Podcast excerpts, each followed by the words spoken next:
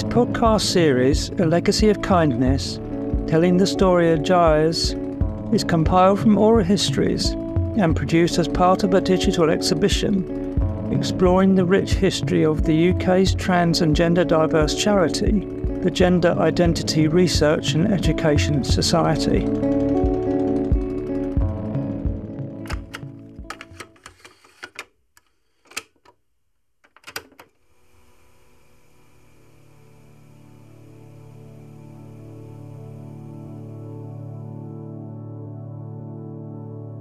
Episode 5 A Legacy of Kindness. When asked what the legacy of the charity was, co founder Terry Reed responded that she hoped the legacy was one of kindness. Terry sadly passed away in 2021, but her memory lives on in the connections formed throughout her decades of activism. Bernard Reed remains involved as a trustee with GIRES, watching the charity evolve Throughout the interviews, compassion, community, and care consistently shone through. This episode aims to capture this atmosphere, that legacy of kindness.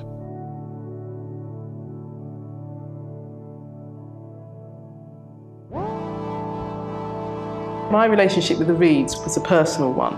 My relationship with Nikki was a personal one. Nikki had a, a complicated, hard life because of what happened to her with her work, let's be honest. It was more the work than anything else that caused the issues for Nikki. So I knew about the tribunal. I've known more about it now than I knew at the time. But what I saw was the change of Terry and Bernard's focus. So when I knew Terry and Bernard, Bernard worked in the city. Terry was a magistrate, she was on the fostering and adoption committee for Surrey, she worked for Samaritans, she was a trained physio. That's how I knew them and then obviously, as things changed with Nikki, that's when their focus changed and obviously what they did changed.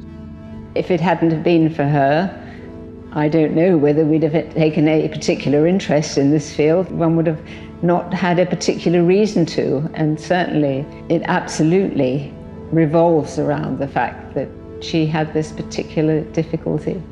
At the same time, even though it was awful for her in so many ways. It is also a gift because although that particular gift can generate so much hatred and hostility, it's unbelievable. It can also generate what's good in human beings and how they can move beyond the typical and the ordinary and the, the everyday acceptance, which is conformity. You can move beyond that so it is both a challenge but also a gift.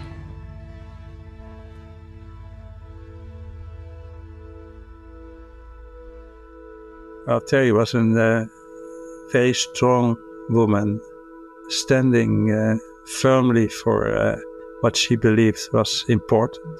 And she brought it in a uh, very beautiful English, very pleasant way, but uh, there was no doubt possible in the discussion with Terry. She has done a lot of good in this discussion. Knowing Terry as an individual as well as a professional contact, throughout that time I've had various changes in my own family life. Terry was always very interested and very keen to sort of know how I was doing and how my life was. And so, as sort of committed and dedicated as she was to her work, she was also a very friendly, very approachable, very empathetic person. And I hope that she enjoyed our conversations in the same way that I did. They've been extremely welcoming with me because when I met them, I was pregnant but I was having my son on my own.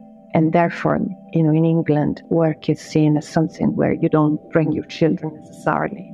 And they've always made space for me and my buggy. There was never an invitation that was just for me. It was always me and my son. You know, that sense of humanness, compassion, and understanding, uh, and embracing who you are without making much of a fuss about it, but actually with a smile has been refreshing and has been encouraging for me.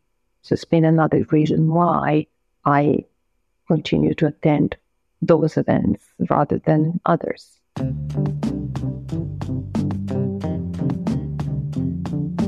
As in the LGBT plus community, I've got a variety of different relationships with biological parents, and sometimes those have been strained because of our identities.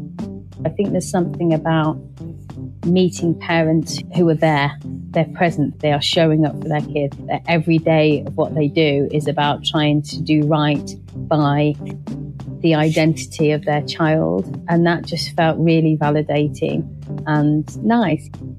So they did for me feel a bit like parental figures. When it comes to Bernard and Terry, I think they're more like my parents than, well, they're too young to be my grandparents, but they are more parently than probably my own parents were. They've got a very nurturing mentality to them and what have you, and always there, almost for a shoulder to cry on.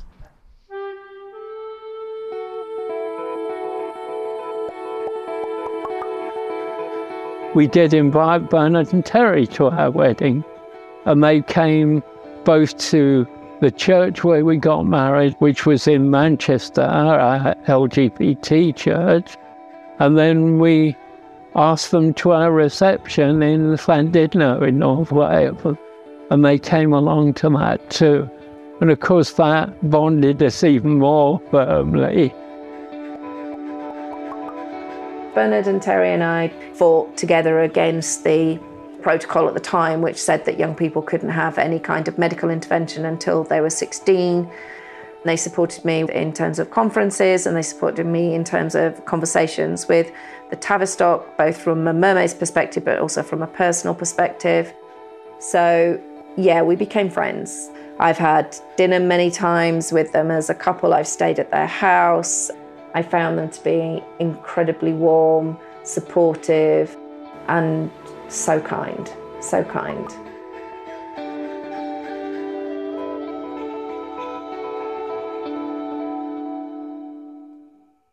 We were at a conference in central London. It was chaired by Baroness Barker, Liz Barker. And Liz was chairing this conference with the proverbial gavel of iron and that was because there was a strong presence from transphobic elements. I sat in the front row, and who should sit down next to me but the two representatives of this transphobic organisation? Liz Barker laid down the ground rules very strongly that we weren't here to debate whether or not trans people were valid. We were talking about trans futures in this conference. And who should sit down on this side of me but Bernard and Terry? Throughout the entire proceedings, these two were tutting and making it obvious that they felt uncomfortable just sitting next to a transgender woman. And at one point, Terry reached out and just took my hand and gave it a little squeeze. And it brought tears to my eyes to know that I got such a loving, supportive, well, they, they've just made so much of a difference, not just through GIRES, but in every interaction they've ever had with the transgender community. Bernard and Terry left that legacy of kindness. GIRES could not have happened without Bernard's leadership and constant input throughout the years. It was such an enormous burden, but one that I think both he and I have been proud to carry.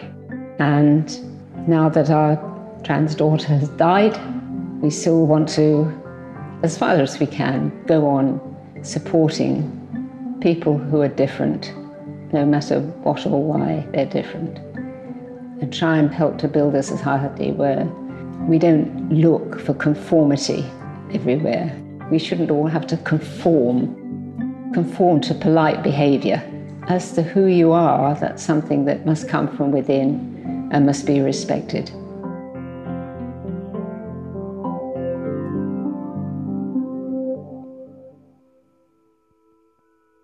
most of the interactions were directly with Bernard and Terry, whether that was emails or whether that was phone calls, conferences. I have so much uh, admiration for what they do because I, I, know it was always so hard for them to fit in everything and they was always being pulled in a million different directions. But I think most of the involvement was directly with the both of them.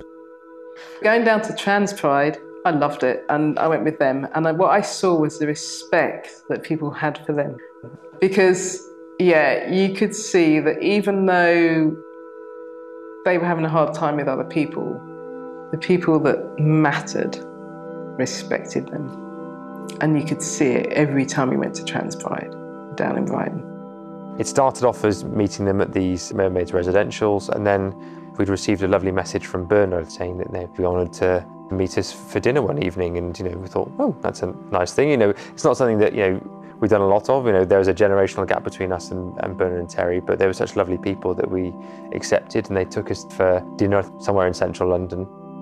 They were just lovely people, and they had lots of stories of their own, but also they really wanted to hear from us and wanted to hear about our lives and our journeys. And it was just such a nice experience. And so I think we chatted for about an hour and a half then, quite a long dinner, and they very graciously paid for dinner. After that, we started seeing them more regularly. Bernard now has become a, you know, a real integral part of our lives. Obviously, the sad passing of Terry was so tragic, and the way she just kept on going, the way she focused on everyone else up until the very end. She was still up at the computer answering emails to trans people in prison, all through to new people, families who just connected through the website, whatever it was, and fighting for trans people right till the very end. So Terry is sorely missed, but still very lucky to have Bernard in our lives. I couldn't think of two better people to have set the organisation up than Bernard and Terry. I think the trans community have been so blessed by them both, and we've lost such a, an extraordinary woman. But Bernard is still powering on, and I'm so grateful to him for what he does too. The fact that they continue to do this work, you know, many years after what happened with their daughter and into their old age, and people who are my age or, you know, much younger than them who really have formed meaningful personal relationships with them and see them as sort of family members. That was really apparent to me. You titled this project A Legacy of Kindness. It just worked so perfectly if I was going to describe them both, but especially Terry, I think the first word that comes to mind is kind. You know, GIRES is sort of this elusive thing, and nobody really understands who Bernard and Terry are, and there's been a lot of misconceptions about them and why they started GIRES in the wider trans community for quite a long time. And the first thing I'd always say is, well, they're so kind and they're so genuine. I don't think I've met any cisgender heterosexual people that were as, as selfless towards the trans community as, as these two people have been for pretty much my entire life.